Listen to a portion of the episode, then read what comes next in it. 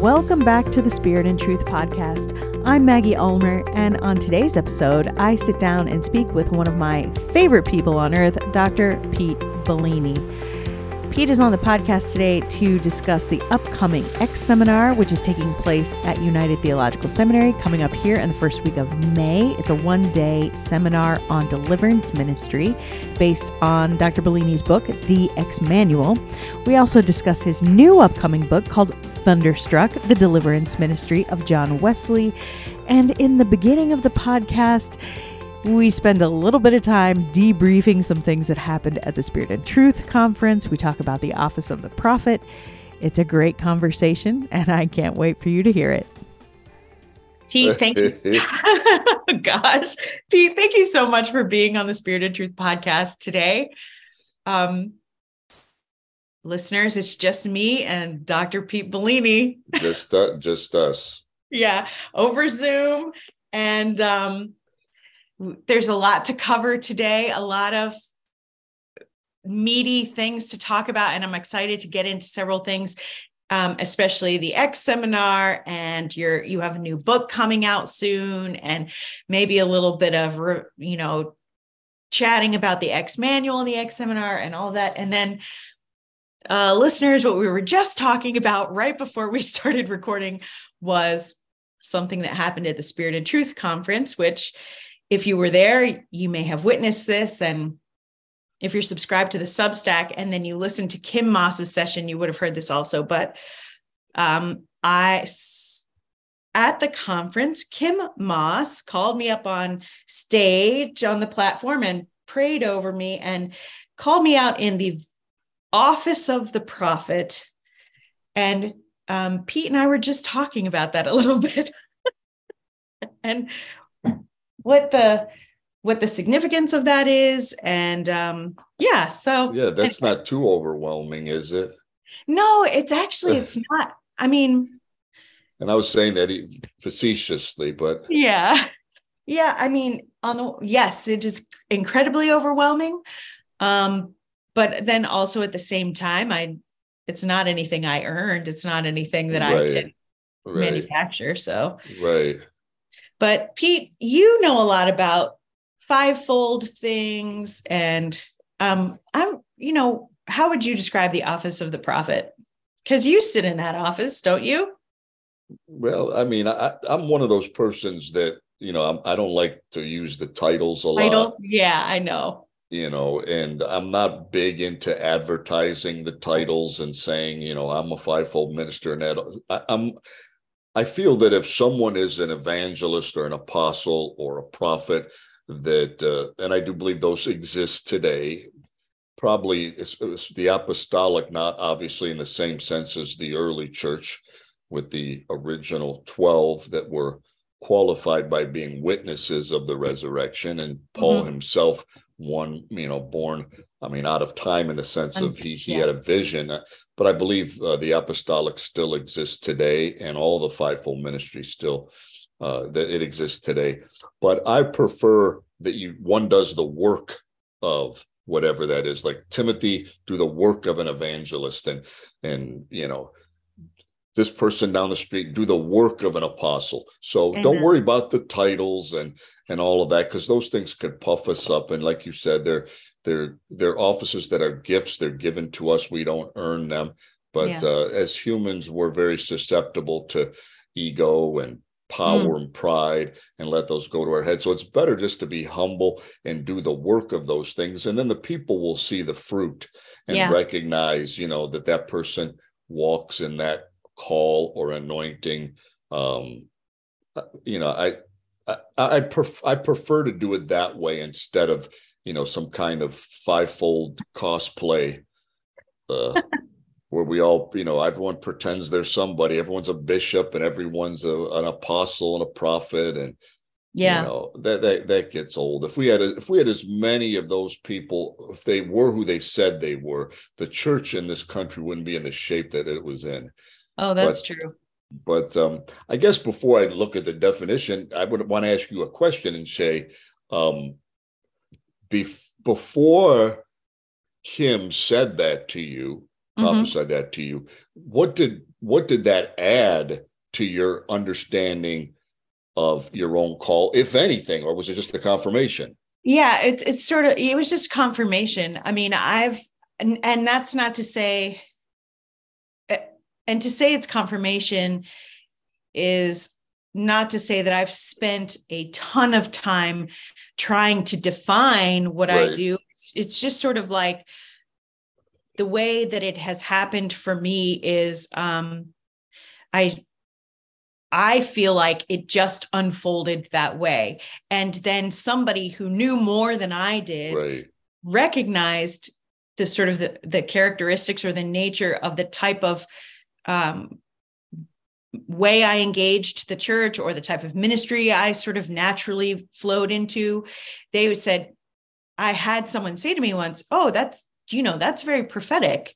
Uh-huh. And um, and I would, you know, the first time someone ever said that to me, I was just kind of like, okay, you know, but I mean, it doesn't, it just, the, the, the label didn't necessarily change anything. Right. If there was, if there was anything that changed by having it called out, which did create some, some, I had to make some sort of very fast intentional decisions internally mm-hmm. was that it was publicly acknowledged and yeah, i felt yeah, yeah I, I felt an immediate sort of heightened sense of responsibility. Right. Yeah there's a difference between if if one had that word revealed to oneself privately between you and god yeah. one or several occasions over the years. Yeah like, okay you know that's something that you and i know lord and uh you know I'll, I'll walk that out. But everyone else doesn't know that so they don't have all these expectations of me. But mm-hmm. now it's been declared publicly and so they're all like oh now we we have to watch when we're around her because she, she, she's a prophet. She knows if we've been bad or good. Yeah right. She'll be well, good for goodness sake. Yeah i mean i it's funny because um someone was joking around with me like that and i thought to myself no that's the the opposite of how i felt. I immediately felt like i knew even le- like right. I knew the the aspect of being ex- exposed. So i have had moments in the past where the lord has you know spoken things to me about here's what i want you to do. Here's how here's the way i want you to to behave in the church yes. or among the people you know things like that.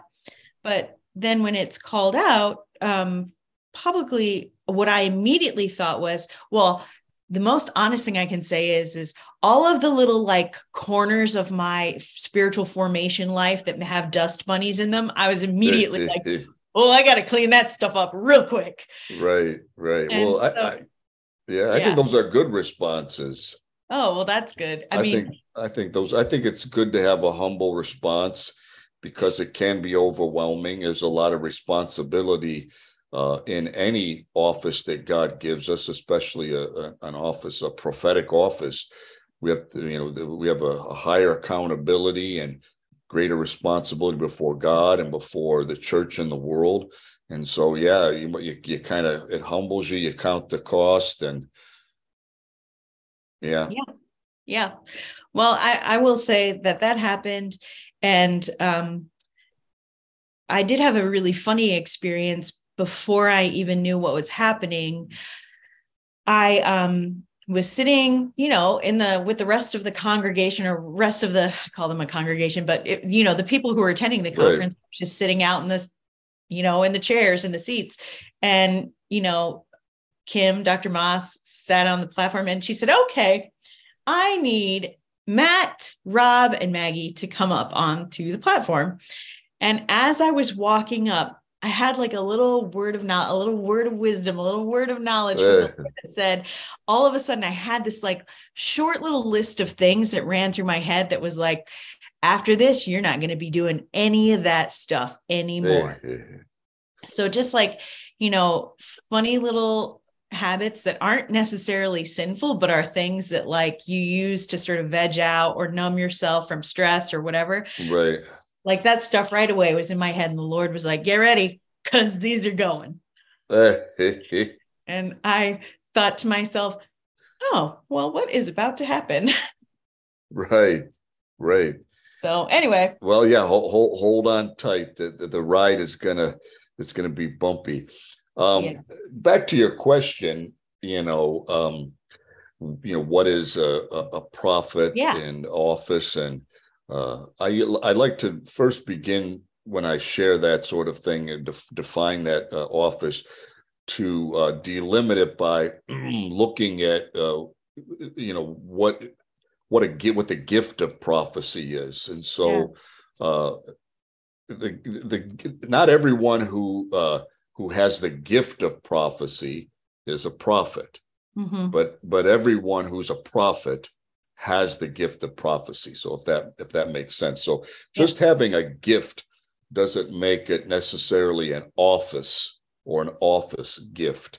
That gift can be one of many gifts in your gift mix, um, one of many gifts or instruments or resources on your tool belt to do a different office. That doesn't necessarily mean that office is prophetic, or or you may not have an office at all. You just may have that gifting. So the the gift of prophecy, which everyone doesn't have, you know, some have certain gifts, others don't. Uh, everyone's given a gift. First Corinthians 12, 7.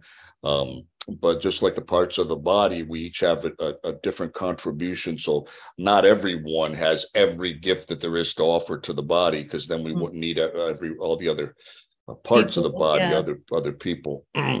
but uh, you know, the New Testament tells us that prophecies for edification, it's for exhortation, it's for comfort. It's a, it's a word, you know, a, a message given by God uh, the inspiration comes from the Lord, mm-hmm. regardless mm-hmm. of you know maybe how one delivers it. Some like to deliver it in first person, as if it were God speaking, and some may take a more uh, humble approach and offer it and you know in third person or or or just even say you know this is what I hear the Lord saying, mm-hmm. and uh, and and deliver it that way. And and and uh, the way everyone is gifted may be different. Some may hear what the, the message is first in their spirit.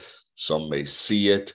Some may feel it. You know there's different modalities of how one you know receives that gift but the gift ultimately is from god to you know the recipient uh, through you. You're, you're just mediating it. Yeah. you're just the messenger and you're giving a message to a person or to a, group or to a, a, church or you know to a nation or or, or whatever. Um, in in the old testament you know the prophecies and uh, the were connected of course with with with the prophets in the old testament the spirit of god came on upon those who were prophets, priests, and kings. The Holy Spirit had yet been given to indwell people like we have now, the indwelling of the Holy Spirit. So there it was uh, uh, the, the, the outpouring of the Holy Spirit wasn't as democratized, if you will, at Pentecost, but the prophets gave a message also, and it was usually um,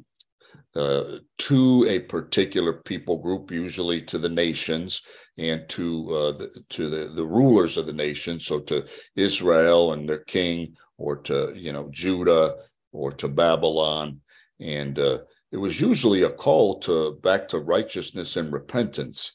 And uh, so I think that's important to recognize in terms of the content. it's not always prognosticating, uh, yeah. which many people think it may be, you know, telling the future. I mean, it can involve that, but it seems to be the greater percentage uh, are calls to re- uh, repentance and righteousness. And, and even in the New Testament, I look at the uh, letters to the churches in the book of Revelation as being um, kind of paradigms or models of what prophecy should look like. And, you know, it has its positive element, its affirmation, and then it has its pointing out of the sin, the negative aspect, and calling, you know, to repentance. So it has that same sort of uh, quality and, and features to it that's you know calling people to repentance which we don't see a lot in prophecy today a lot of prophecy today from different people uh, for me at least in my perspective it seems that it's always positive and it's always about feeling good and it's always about blessing um, So, you know, like in the Old Testament, a lot of times people and God does all of that, but that's not the that's not all of what he does.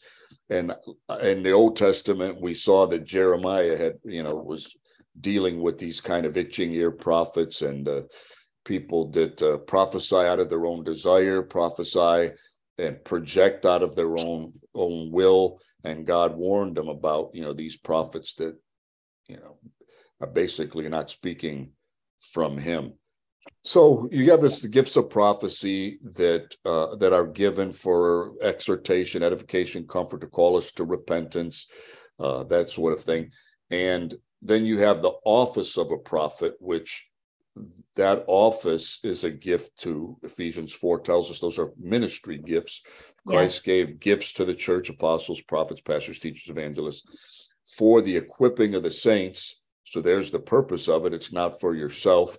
Yeah. It's to equip the saints for the work of the ministry. The saints do the work of the ministry, and they're equipped by the prophet and working in concert with the other ministry gifts to uh, edify, to, to equip, to teach, to give direction to the body.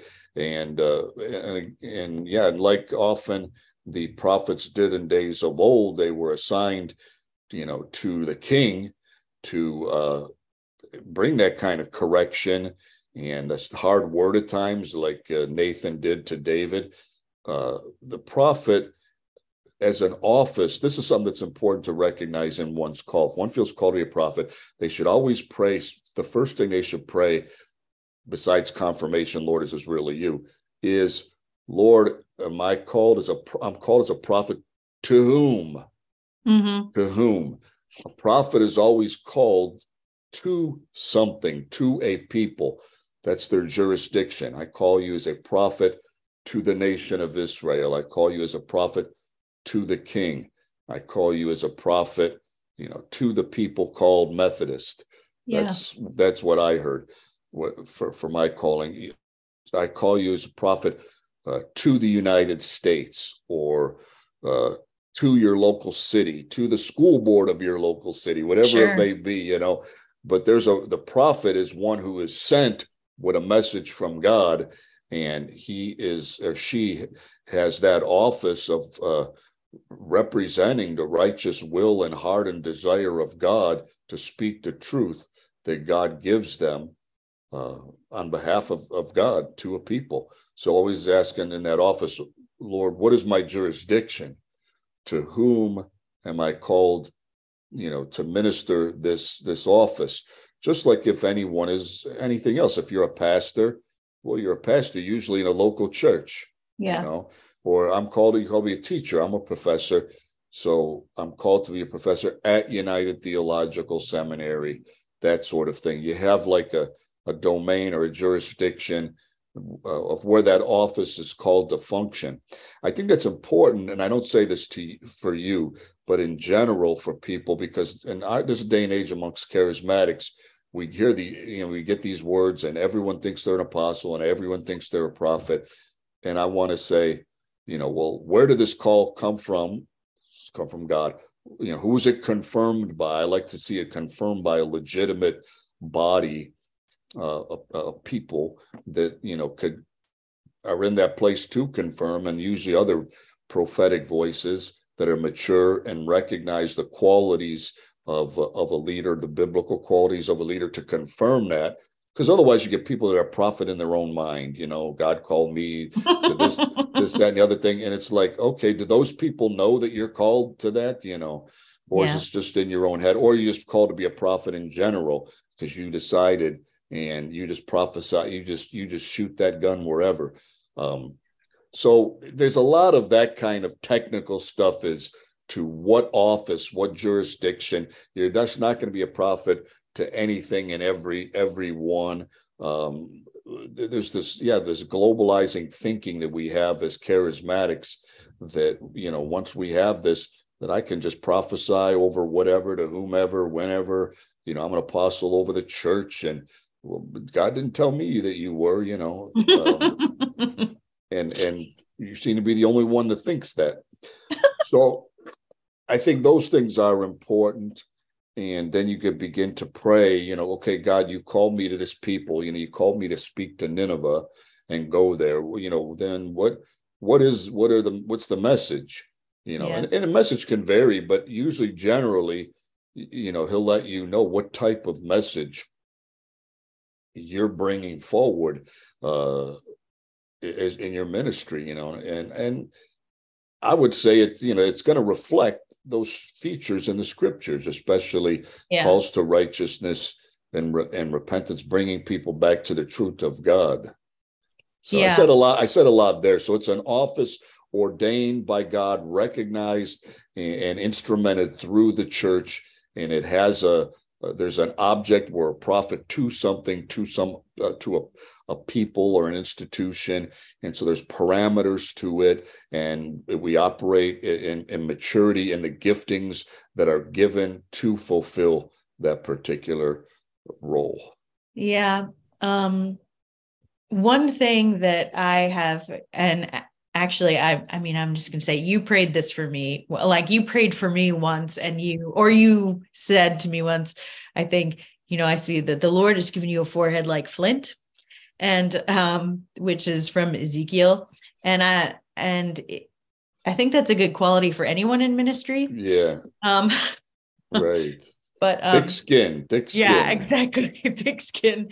But it um that I say that just because uh, you know earlier you were referencing sort of you know the the proliferation of sort of more popular prophetic um stuff out there and people who you know always prophesy only happy things. And and i feel i've never heard anything you know you know judgment is in the hands of the lord.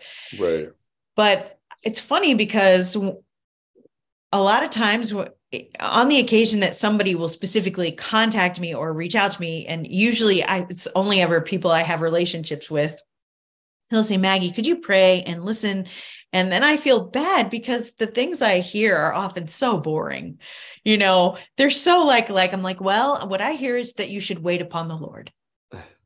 You know, or what I hear is that you should just really pray and be patient. And, you know, or I just hear like, don't do anything right now.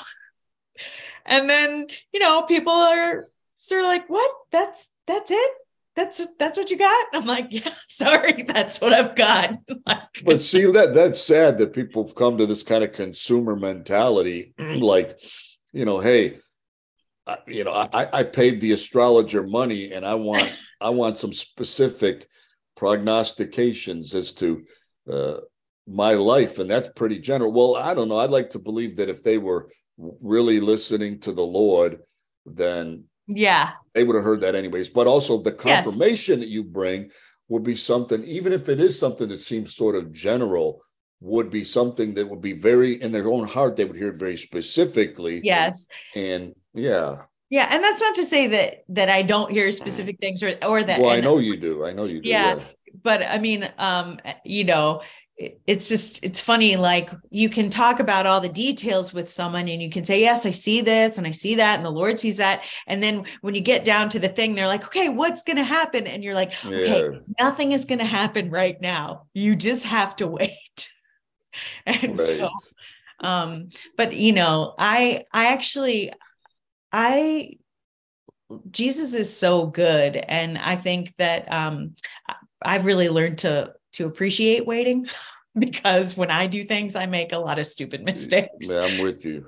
So anyway, well, I appreciate you answering that question. And um well, I, I think you, there's some something important there that you know you, you kind of hit on is we don't want these office gifts to replace either a people hearing for God themselves. Yes, that's right. Is kind of what you know. I'm uh, the implications of what you said. Yes. And so people need to not be coming to the man or woman of God that they know is a prophet and say, "Oh, you got a word for me. You got a word for me," and be seeking the Lord on their own. Which I usually tell yeah. people.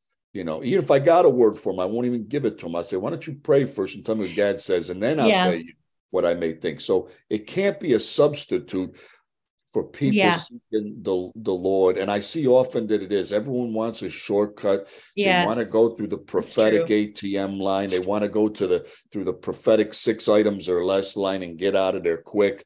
And it can't substitute for that. And it the gifts or the the ministry gifts cannot substitute for for God.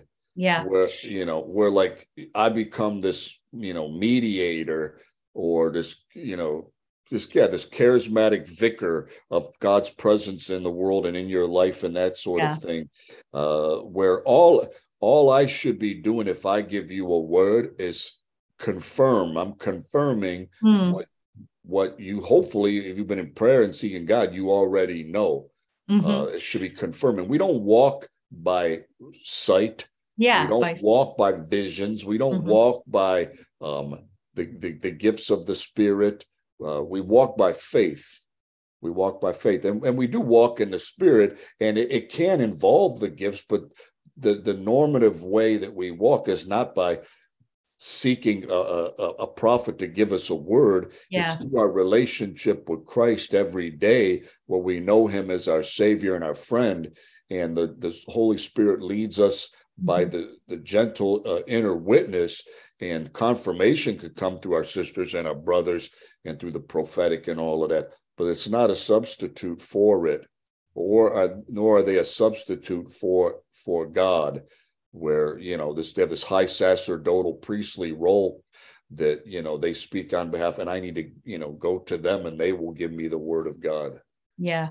I whenever we go to you know we when spirit and truth goes to churches we do equipping in a lot of different things. And and one of my favorite things to teach in is is hearing the voice of god which or you know and that's such a a grandiose title for something that's just really very normal. And but we call it that just because it gets everybody's attention. But um what when whenever people whenever we get into the realm of the prophetic in, in inevitably and we don't you know just to be clear you don't have to have any kind of prophetic gift at all to hear the voice of god. Exactly your birthright in the right. new creation. When right. you become a son and a daughter yes. your father will speak to you because exactly. That's what know my voice. He speaks to his sheep. All yeah, the sheep can hear god. That's right. So and that's the thing i always want to say like you don't need me. When you when you specifically seek that type of prophetic guidance you miss out on the relational part. And that's mm-hmm. actually the good stuff. Right. like information isn't going to comfort you in the darkness. Right. But the lord will. And you have to know him. You have to know what his voice sounds like. And right. um i just so anyway i could get on a like a little soapbox about that. no, but you're right. We're not in the Old Testament where we we need to have God's presence and voice mediated to us through the high priest. Yeah. Uh, we have the high priest Christ living on the inside of us, and uh, he will let us know what we need to know, and yeah. uh, we can get confirming words, you know, from the body of Christ. But you know, like if David, the king, would have known what he did was wrong when he committed his sin and was on mm-hmm. his face repenting, probably God would never have had to send Nathan to tell him. Yeah, that's true. That's true. And I know also on the other hand, there are messages that God yeah. only gives, you know, the prophet. I, I know that there's that as well. For whatever reason, God chooses either A, the people can't hear it, or for whatever reason, God, ha- you know, sets yeah. the prophetic people aside and takes them to a deep place in his heart and yeah. shows them how he sees things and allows the prophet to feel and hear and you know empathize with what god is uh, sharing and give a word that yeah. needs to be given so amen you know, and, and that's all you know god's sovereignty how he he calls yeah yeah and that is that is that is a truly a a privilege and a and right this is the uh, I I, I want to shift gears and talk about the X seminar stuff, but I, the the one thing that I will say that changed after being after that Friday night him is is that I did, you know there's something to it's like getting married it's like you can be engaged and you know that that person is going to be your spouse your your husband or your wife but that's not the same thing yeah. Being married there's sort yeah. of a, a consummation of covenant yeah. and so i sort of knew and held very op- with very open hands you know like okay lord i know i have a calling in your church and you know but when something when that happened there right. was a type of consummation that happened and um and the that sense of responsibility wasn't just like a sense of oh well i better not screw up in front of people it was more like lord i love you and mm. um i will do whatever you tell me to Amen. do Amen. um so Amen. that's anyway. awesome it yeah, was. I think yeah, you're right. I mean, there there's kind of like um, it like becomes official, sort of. I mean, it's in it happened. What you already knew internally was now made declared publicly by someone who has a prophetic voice so someone yeah. uh, a leader in the church that recognized that and it was done within the, in the church within a worship service so within that context so it kind of you know crystallizes it it, it, it makes it official uh, you know, cer- almost, you know, ceremonially. Yeah. Well, yeah, it was I'm sure she laid hands on you and all of that. She so, did, and, yeah, and so, she actually was very, um, also very like honoring of Matt because Matt is Matt Reynolds is right, right. my pastor and also the the leader over Spirit and Truth. And anyway, he actually, anyway, it was beautiful. Yeah. Was, so anyway, well, I appreciate great, that great little debrief. Well, I'm glad glad to hear that. That was a great uh, great testimony. Thank you.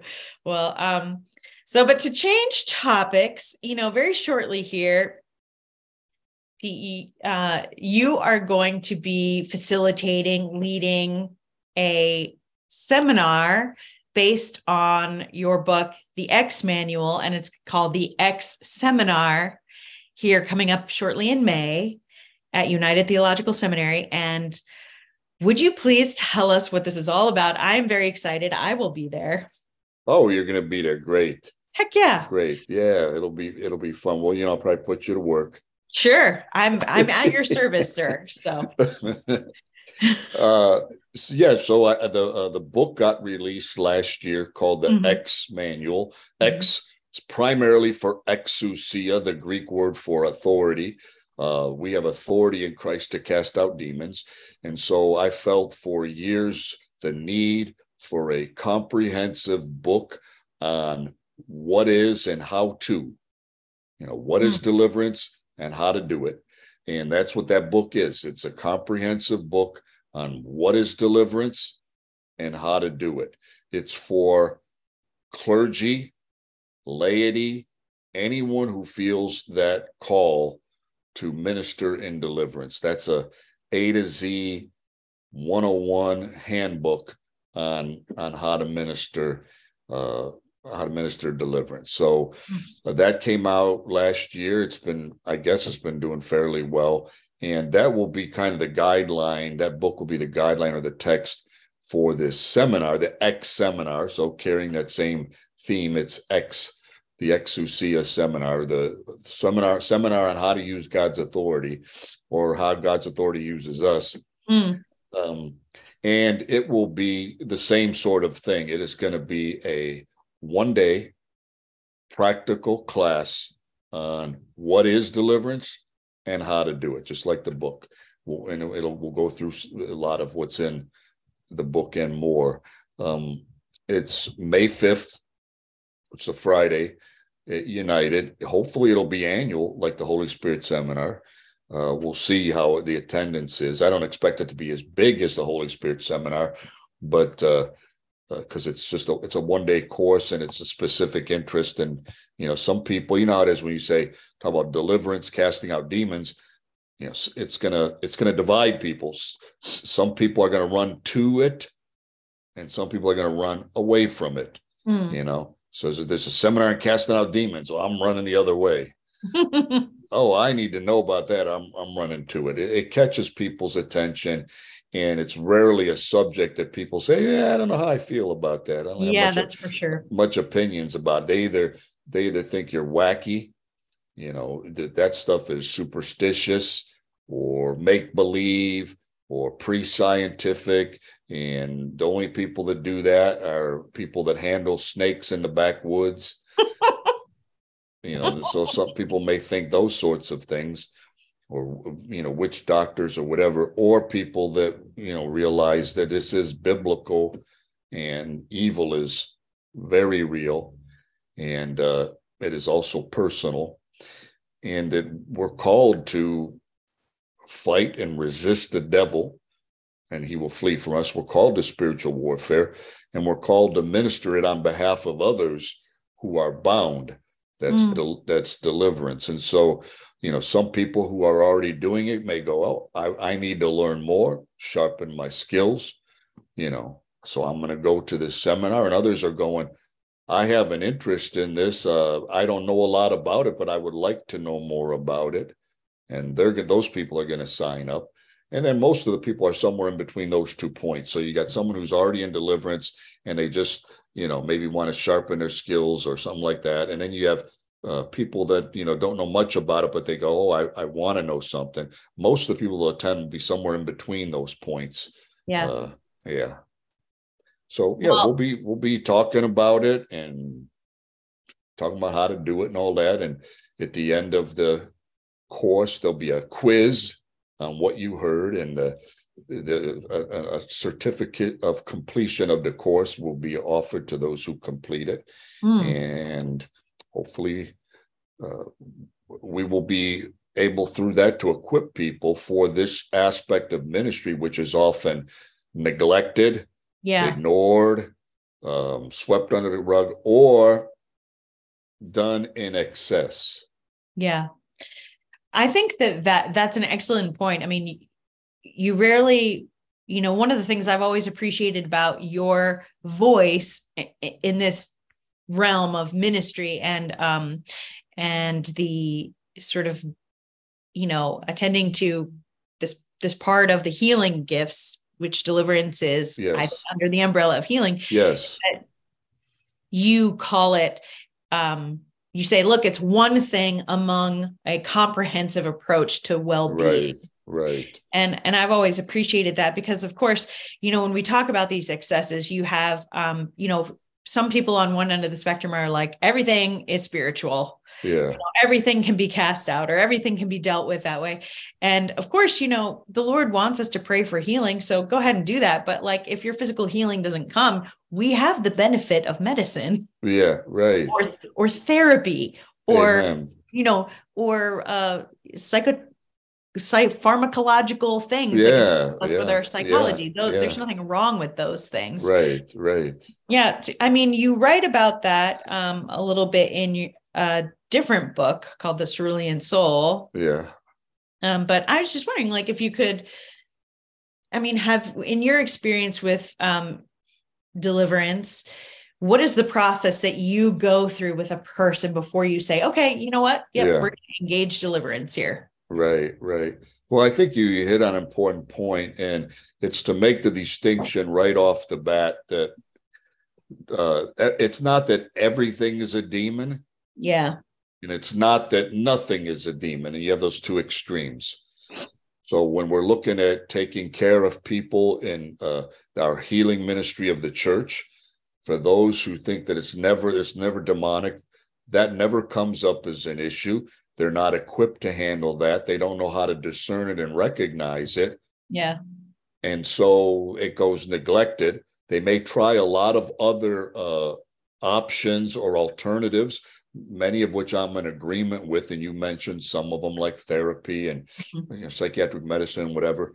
And uh, if it's something that's demonic, primarily, those things are you know are, are not going to affect that demonic piece and so the person may not you know fully recover be restored and they can't figure out why so you know they're resistant to treatment and then on the other hand you have the folk that you know everything's a demon so therefore yeah. if i cast the demon out that's the magic bullet that's the cure all and uh, that's not the case either. Evil's really complicated. Evil's yeah. very complex. We are very complex creatures. There's there's there's there's hardly ever you know one. We're not one dimensional. You know, I'm not just a body. I'm not just a mind.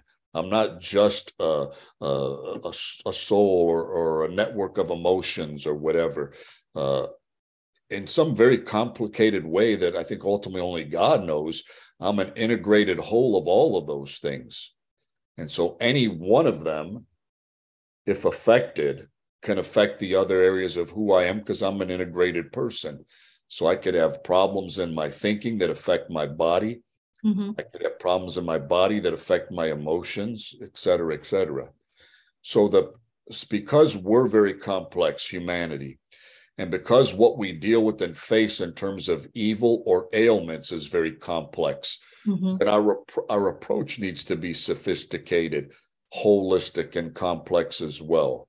So I look at it as using all the resources that are available from God directly and from God indirectly through gifts of medicine and that sort of thing. Now, as a pastor, or many of the people that are coming to the X seminar, you know, they're not going to, most of them are not licensed counselors and they're not medical doctors. So they're coming just on the, just to minister on behalf of the spiritual aspects, you know, that they, they provide the spiritual medicine, if you will, the word of God and the Holy, Holy Spirit.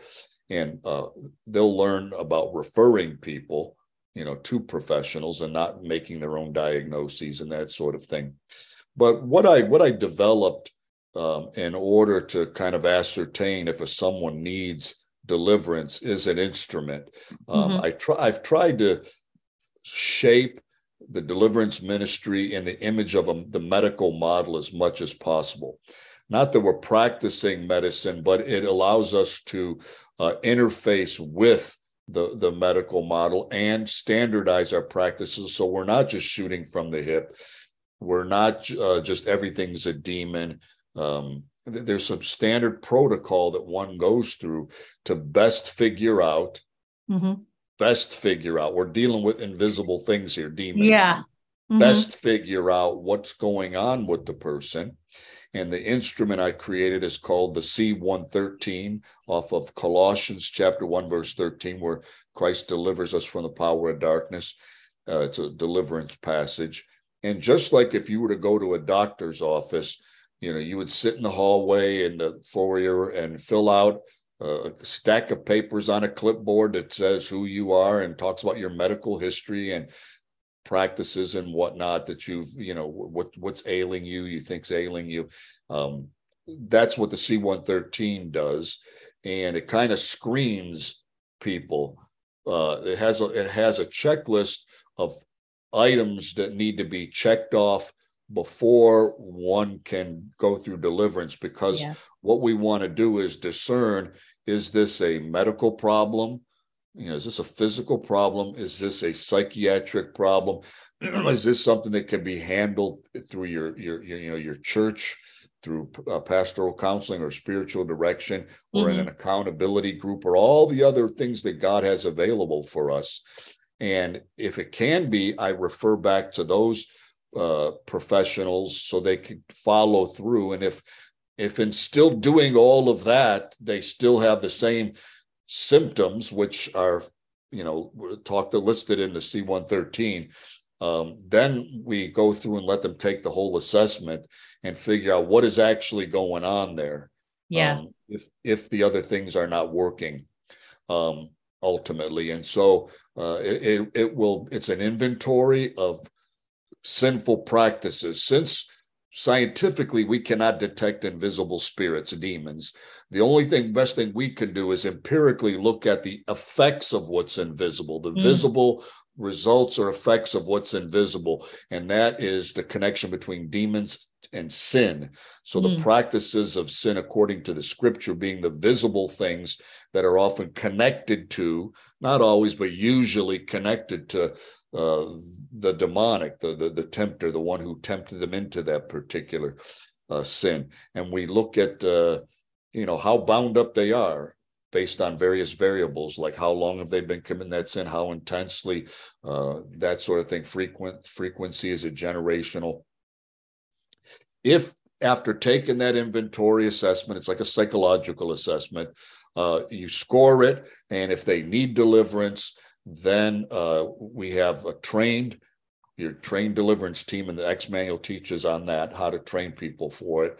Um, will then schedule a former deliverance a formal deliverance session based on the C113 and there's pre-work for the person seeking deliverance. There's pre-work which usually is involved around repentance and yeah. renouncing the things that the, the C113 has flagged the so there's their pre-work and there's pre-work for the deliverance team to prepare them and then there's the actual deliverance session where basically there's an identifying of the sin and the demons, there's a repenting, there's a renouncing, and then there's the binding up, taking authority, and then there's the eviction of the demons, mm-hmm. and uh, then there's post work for uh, for the person that involves renewing the mind with the Word of God. We want to. The demons are just symptoms of the problem. The root problem is a, is usually a heart and sin problem. Yeah. So we want to deal with that in the renewing of the mind and the post work. Yeah. So that's um, kind of complicated, but it's it safeguards a lot of in this field we don't think about liability often. Yeah. We don't think about the care of the person and the dignity and integrity of the person that is being ministered to. And mm-hmm. so a lot of times it's done very haphazardly um, in the in the front of the whole congregation, exposing the person and their dignity and integrity, and without any uh, consent and that sort of thing. And so this, you know, creates those kind of formalities that hopefully will protect everyone that's involved, but uh, and and and most importantly, make it mo- more effective. Yeah, I've seen too many too much malpractice. Well, I um you know, I know that people may think like, you know, there are a lot of very good, I would say, books out there uh, on deliverance um, that are are great places to start if you're reading uh, different books. And uh, I love the X Manual for several reasons, and I, I want to get to some of those. But I um I remember because I I'm I've talked to you for deliverance, uh, talked to you about deliverance for a long time now. And when I first read, I've read your C13 book, and I when I was first going through this book, I was like, oh my gosh, you know, Dr. Bellini is nothing if not detail oriented. You like it's so much detail. It and is, it's thorough. It yeah. is thorough. And and you know my personal um, sort of default position can be to be a little bit to get ahead of myself a little bit so i just want to sh- share a mistake i made um, i was i had prayed with this woman and i had a prayer partner with me don't do this by yourself people yeah um, that's right um, i had I had a prayer partner and we had been praying with this woman and it was going very, very well. And we seemed to really be advancing. Like it was a combination of, you know, um, a lot of inner healing, which is a slightly different but adjacent but related yeah very yeah. related yeah um inner healing a lot of disciple mixed in with a lot of discipleship work uh, right. during the appointments because this woman had you know raw thinking plays into the way you think about yeah is so heavily involved yeah, in this. right. And then also occasionally we would have sort of what I would call in the appointments kind of flare ups. Yeah. Yeah. And so we would, you know, a little bit of more overt deliverance would break out. And so I noticed at one point this this woman came back. So we had a couple sessions and she came back and she said, I feel like everything's moving backwards. And she said, My mind is doing this and da da da da. She was just describing all of these symptoms that she'd had in the beginning, but had and had seemed to lessen. And then all of a sudden it was, you know, seemed to be ramping up again. And things like obsessive thoughts, dark yeah. thoughts, you know, um, a lot of anxiety, things like that. And I thought, shoot, crud, what are we missing here? You know, and um, so we prayed, you know, because you got to go to the Holy Spirit. Yes. When you don't know what to do. So I was praying and and I kept hearing the Holy Spirit say, go back to the assessment. So I got out the assessment.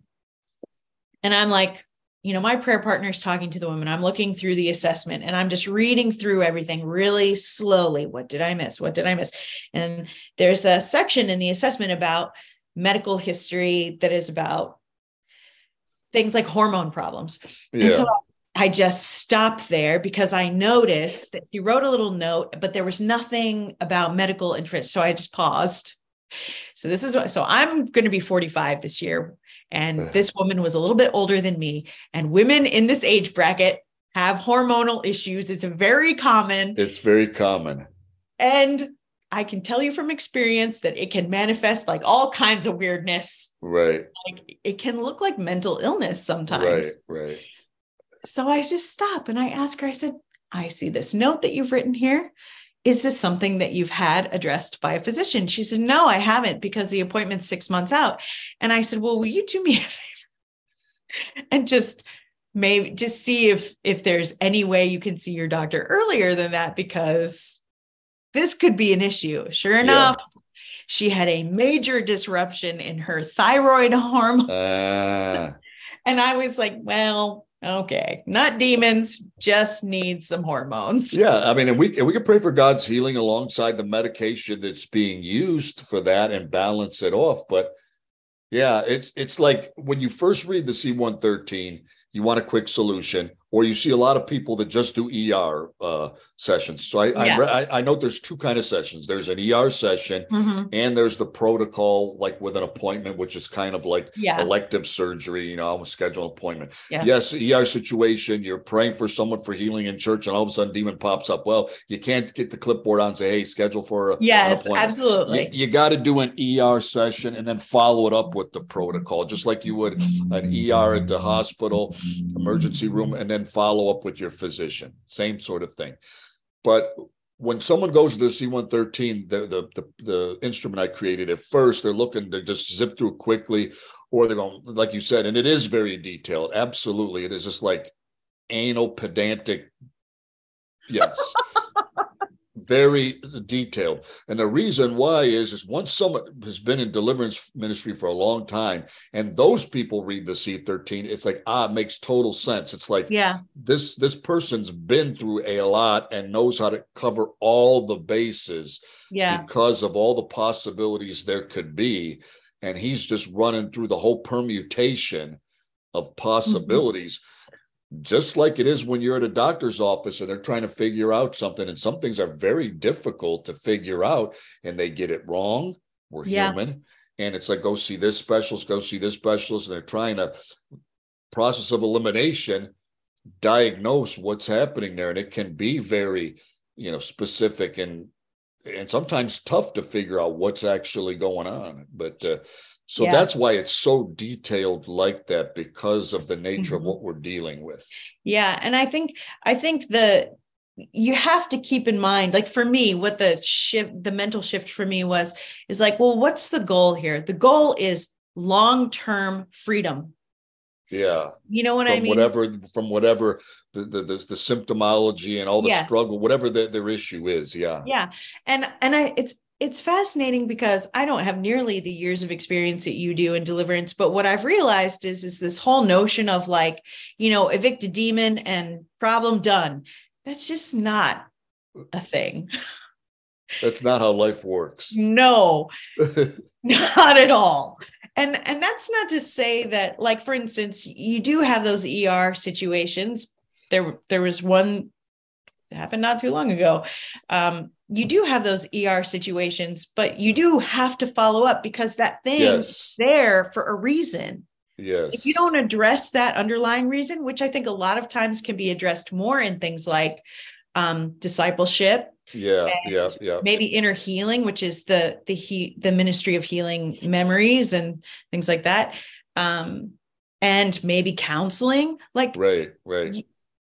One of the um, I don't know how you feel about this this image, this metaphor that gets used often in deliverance, but it's the open door.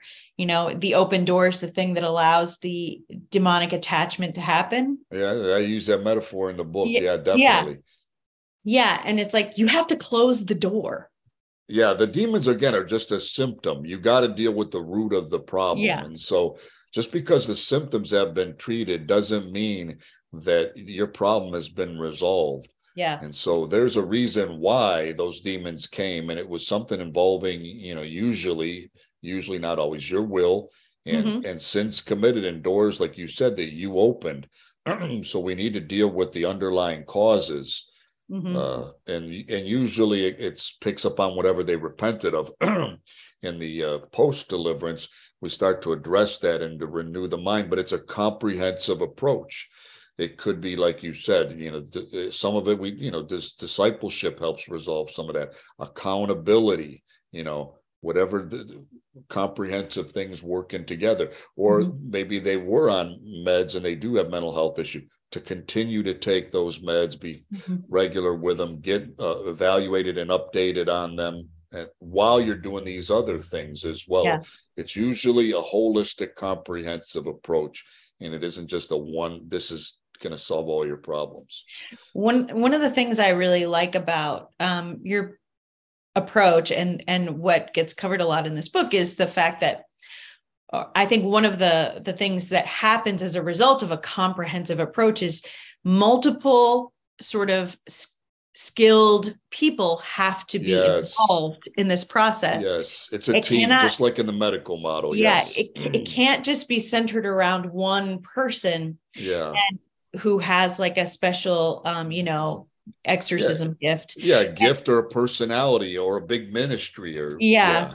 because if if it if that does happen you it you run the risk of creating a different problem yeah, for the person who's received healing like suddenly right. if it's just this one person and there's not a sort of a, a structure of renewal sort of built in this person's life because you have to adopt different behaviors different Yes, yeah. all of this stuff then that person just get that the person who needs help gets attached to the Right. therapeutic mm, Right. source and Right, that's not good right. so for either for either person, right? no right it becomes could become codependent and that sort of thing and not any one person has all the answers so it it's, it's a team approach you do a lot of referral. You need specialists you know depend on what the problem is. So yeah. Yeah. Well, Pete, one of the things I like is you talk about um you talk about the desirable traits and practices of somebody who who ministers in deliverance. And i was just wondering if you could talk a little bit about that just cuz you know this ministry might not be for everyone right right that's true So what what are like if you how do you discern because sometimes how do you discern through just sort of like fascination and interest? You know, because it's totally normal, natural to have kind of like, oh, what is that? yeah right But right how do you right, discern if that's like a, a a road that you should go down right right right? Yes. Well, you know, because these are regular questions people have, of course, what I did is in- create invented another instrument. That's what I do. My new book, uh, Thunderstruck, Yeah. uh, the, the Deliverance Ministry of John Wesley, has in the back of it uh, a, a gifts assessment. Now, a lot of people have taken gifts inventories. Mine's a little different. Uh, it's a Wesleyan version of it. It asks different kinds of questions and it seeks different types of confirmation from leadership around you. So that's what one would do. One would take that assessment and see if that particular gift is something that, you know, that they that they have obviously starts with some kind of an interest or feeling that you may have that gift but it's been confirmed and and actually been uh, people have been recipients of that gift in your church and your leadership confirms it so there's like there's five major questions that one asks that confirms if one has that per- particular gift um, and so that approach i recommend so it's not just I prayed, I feel like I have this gift, but there's other areas of, of confirmation. And it goes through each gift that's in the Bible and kind of lets you know what it is, where it is in scriptures, what its use is, and, and et cetera.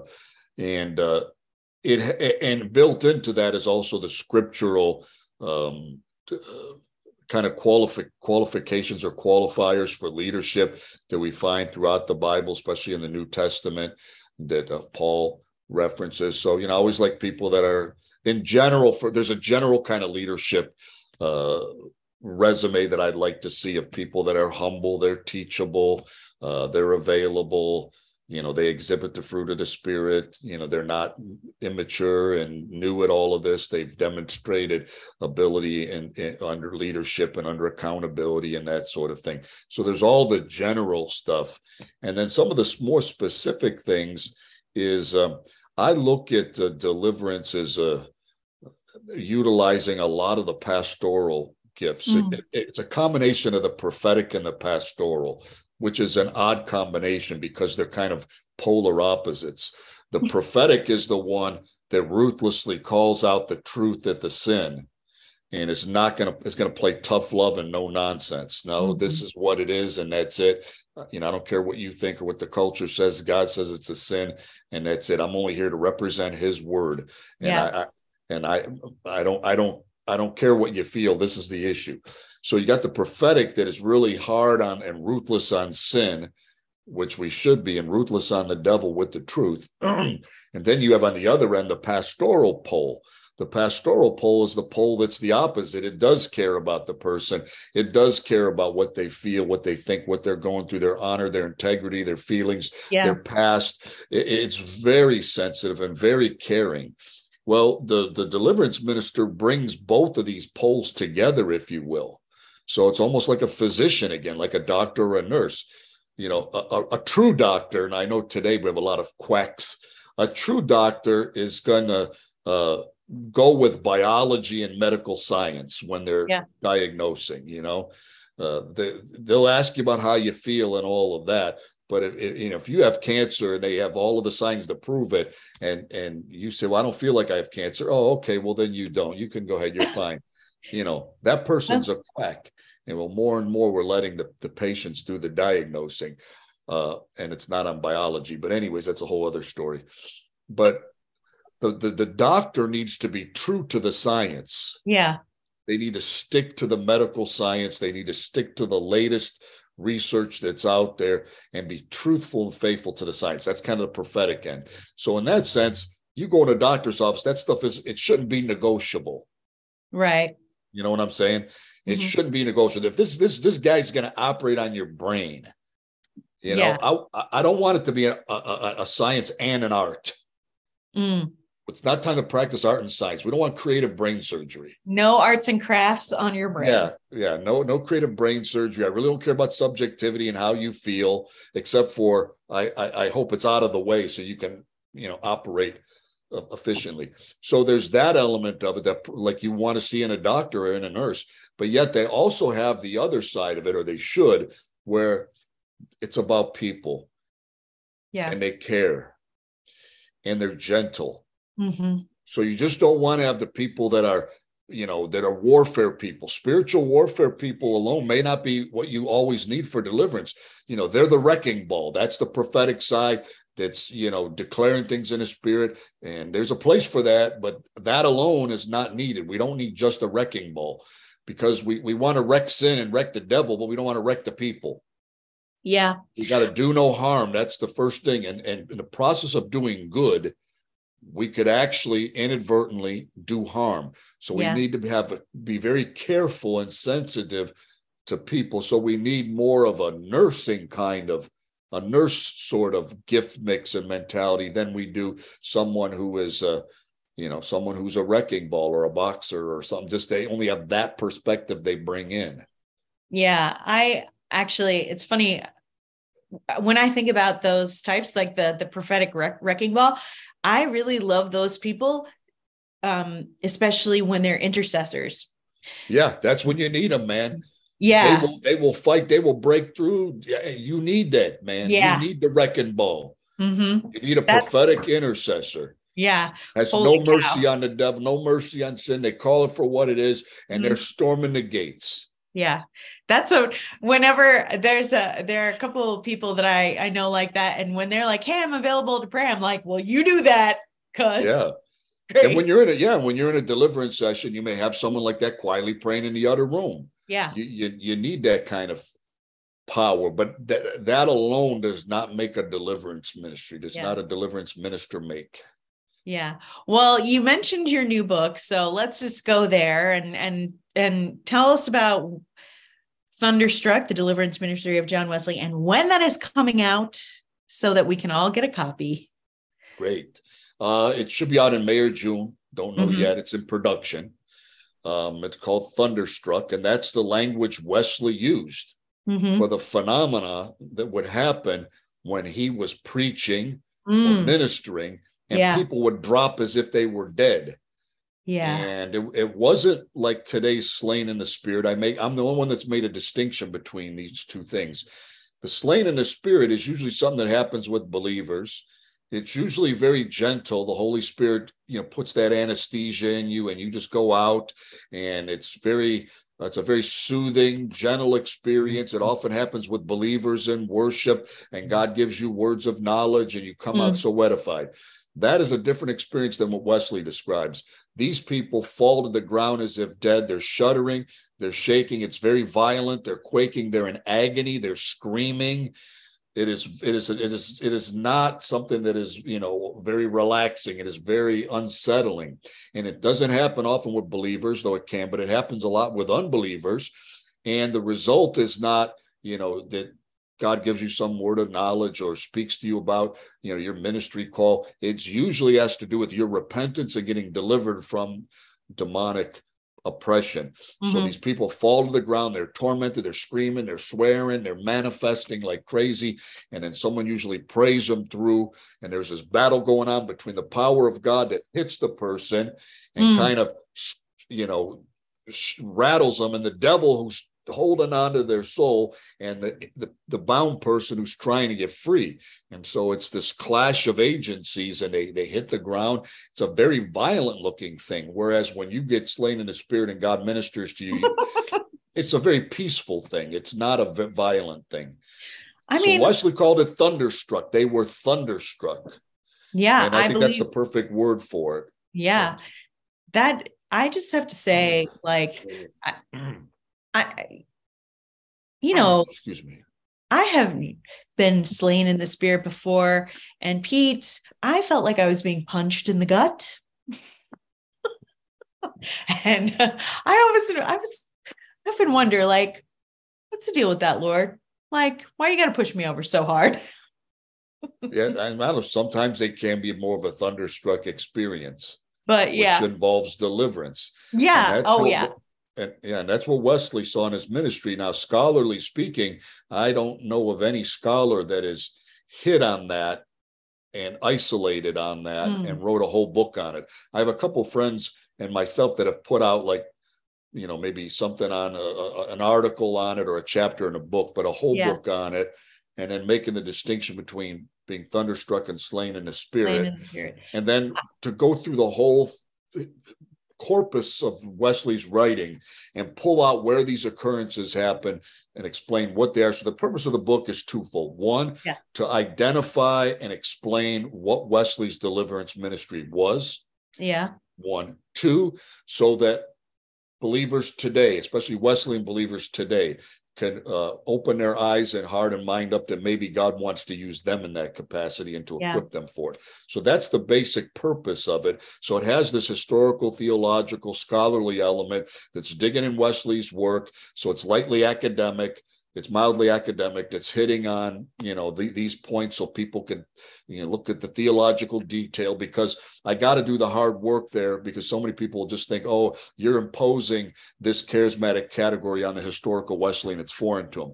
So I got I can't do I, I can't you know do Yeah. pseudo pseudo scholarship. I got to do good scholarship, and then I got to make it uh, uh, applicable to the believer. And you know these are the implications for Wesleyans because we have really lost and out on this. We've forgotten our our Methodist heritage Yeah. and we we don't see ministry like Wesley did.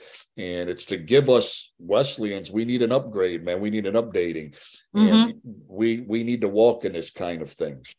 Yeah, I've um actually I I've kind of been seeing this kind of thing actually um, more among believers lately, actually, because I think I, I mean, just to be blunt, because I think that we've allowed a type of sinful apathy to sort of creep into the church. And um, there has been, I would say, I don't know if I've seen exactly what's what's like. I've seen versions of of what Wesley describes, where people will fall so heavily under conviction that uh, they are um, trembling very hard. Yeah. and they and you can tell they are not feeling in control of their physical faculties and they feel like a deep kind of very upsetting agitation yeah. internally and there's a lot of weeping and things like that. And and these are people who um who would say oh no i've been in the church for a long time but they've you know but they've made Jesus a pet in their lives, not sort of a central focal point in their lives. Yeah. And um, it's interesting. The Lord is doing very interesting, fascinating, wonderful, delivering things in his body right now. And um, well, I look forward to that book coming out. And um, and the assessment you really uh, you get a lot out of assessments don't you? They're a very good tool for you aren't they? Yeah, well, it's kind of like the place where my scientific mind crosses the practical because I'm in both places. I'm in academia, and I've also been a you know pastor and done you know missionary and events I've done all of that, and a lot of times I like to see you know those two worlds come oh, together yeah where you know can can we make this a little more professional can we make this a little more scientific you know mm-hmm. some of the mm-hmm. practices that we all do so can can we get a little more credibility behind it a little more science behind it a little more uh, stability standardization codification on it can we get a little bit of that going to make it more effective that's the purpose is to mm-hmm. make it mm-hmm. more effective yeah. so yeah i do do a lot of it i think in those terms that's good. Do you yeah. think it makes it more effective because it sort of removes this sort of the the flawed sort of human rationalizationing element from it? Or well it can be that. huh? it can be that. It, it, it pinpoints. It's their diagnostic yeah. tools yeah. so it pinpoints. You're, you're not just spray shooting something. Right. And if you just spray shoot something you may hit something that doesn't need to be hit. Yeah you know what I mean? But yeah, if I'm just doing surgery in every part of your body just to get to some little, I mean, we use chemo now because we we, we don't have anything better. So chemo's got to whack the whole body just to hit a few little things. If we could be more precise on it, we we would prefer that than chemo. Chemo's very primitive. So, but a lot of our medication does do that. It's it it's specific to the the diagnosis and and, and whatever the chemistry issue is. Mm-hmm. So I, if we, that's what makes it more effective. So the more that we could actually know what we're dealing with, yeah. know its causal mechanism, and target it with whatever the proper antidote is, you're going to be yeah. more effective that way. If you have a target, you know when you hit it, you know you, you got something to hit. If yeah. it's everything, well then you really then it could be anything, and you really don't know if you hit it or not. So yeah. it's it's it's the it's the the precision of science that makes it successful. Amen. It's the precision. And so, yeah, that takes a lot of that. Yeah, a lot of times the anecdotal or the gut element, uh, uh maybe not the gut element, the anecdotal element, the guessing. Yeah. Um, uh, you know, again, just the kind of broad spray shooting at something uh, instead of being more more yeah. precise. Well, it's been very helpful for me personally. Um, so in in my own sort of prayer ministry and and also just in my own sort of uh you know walk and formation i think one of the sorry i don't know if people can hear that. It's my coffee pot going off. Um one of the things that i have done you know i've read and done all of the assessments in your books myself just because you know, I just feel like, you know, if I'm going to ask people to do them, I should do them. Absolutely. So I've done them. And it's interesting because I realize it's really good for your own formation, to be honest. I it mean, is, Yeah. It's just really good for your own repentance practice, for your own sort of, for your own personal freedom. Um, and people shouldn't be afraid of um, inner healing deliverance things like this. And you shouldn't be afraid of the the aspects of spiritual life that make the dark places exposed yeah, it's healthy.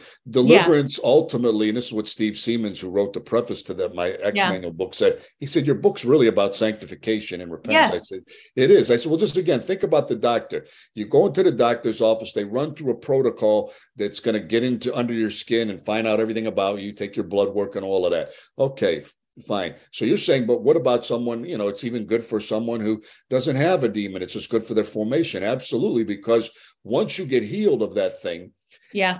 The various things that the doctor asks you about your blood pressure, your weight, and all, even when you're healthy, you're, you're you're you're going through that list regularly to prevent that from happening. It becomes preventative. So yeah. when you go through the protocol, the C113, that kind of stuff is a tool for prevention mm-hmm. of that stuff happening of falling into sin and the demonic and or letting the dark sides of your life you know go unnoticed and take over it's yeah. part of prevention so the protocol the doctor uses in office to you know find out what what what's ailing you you use that every day well you should to be looking at your diet your body your health your yeah. blood pressure all of that stuff should be concerns yeah. for preventative you know for prevention preventative maintenance it's good it's really good well, yeah, so that's what that book's about. It'll be out soon, and yeah. well, I, I appreciate you talking about all of these things. It's been a uh, sort of covered a lot today yeah, in this yeah, conversation, and um, I'm grateful, Pete. Every conversation with you is just so chock full to the brim, full of so, something. Yeah, of good information. Yeah, yeah, that's it. So I'm really grateful. And uh, I'm grateful for you and your gifts oh, and well. sharing your story. And I'll be praying for you and uh, watch you flourish in what God's given you. Oh, gosh. Okay. Thank you. I appreciate that. That's been our podcast for today. Thank you so much for listening. Remember to hit that subscribe button and share this podcast episode with a friend. If you are interested in more information on the X Seminar, head on over to United Theological Seminary's webpage. There you'll find all the information you need. Thank you so much to Dr. Bellini for being on the podcast with me today, and we'll come back to you in the next conversation.